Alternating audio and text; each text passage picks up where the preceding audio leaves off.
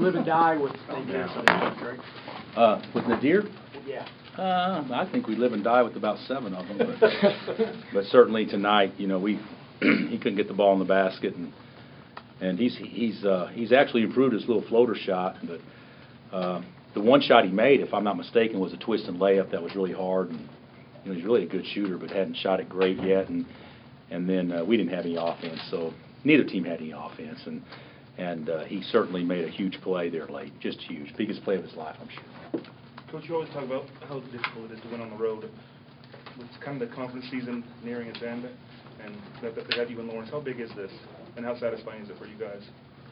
Well, it's, it's a huge win for conference im- implications. Uh, You know, uh, uh, I really thought that Oklahoma State had the best path, you know, and, and uh, for us to, I'm not saying we couldn't have won it, but, but um, they could have got a piece of it or whatever with the, with, uh, with some help. But, n- but now, you know, we still probably have the toughest road to go uh, of anybody, but, you know, we're still in the game, and, and uh, this was huge today. They're- Oklahoma State's terrific. They're, they're, they got a terrific team, and they're, they're well coached, and, and uh, crowd was great, awesome. Uh, good memories of being here when it was, when, when his, uh, this place was rocking, uh, and, uh, it was certainly rocking tonight, and couldn't communicate and couldn't really hear, and our guys played timid the first half, very timid, but we at least guarded, and, and the second half, we played a little better, uh, and just kinda hung on, but, but, uh, it was, it was a, it was a hard-fought game. No easy said- baskets. I'm sorry. Naadir said you called flat, or was that the play at the end? Yeah, we didn't really have anything going, so, so, uh, we tried to run something else, and we struggled getting the ball in on side out. Travis had Naadir open, he's scared to throw it because, uh, thought he was gonna run through it, so we threw the ball to Kevin, and, and if I'm not mistaken, and then we kinda just puttered around, so no timeouts left, so we just went flat, and, and, uh, uh, Nam made a great shot.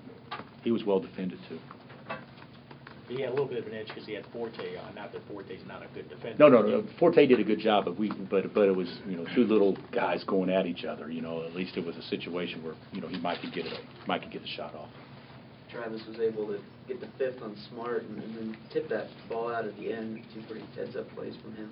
Well, he made a ton of heads-up plays. Travis wasn't plugged in at all the first half. I was really on him at halftime, and, and, and, uh, he, he attacked the rim the second half, and, and, uh, he did a much better job and, and played with, you know, he played forty-eight or forty-nine minutes and did a great job defensively on whoever he's guarding, and, and, uh, uh, probably, you know, he and Jeff were by far our best performers tonight. What do they do that makes it so difficult for Ben to get free and get looks? Well, well, he got looks. I mean, I mean, first half he, he got eight looks. You know, didn't make any of them, and then you don't make shots, and then you kind of shy away from it a little bit. And and, and uh, uh, but they, they they do a good job of face guarding type, and and they and, and they can put a guy as athletic as Ben on him. You know, which a lot of teams can't. So we knew that would be the case and, and everything. And you know, for whatever reason, we never played good offense here. Never. I mean, I don't know if we've ever won, got to 70 here. I, I mean, you could look that up, Gary.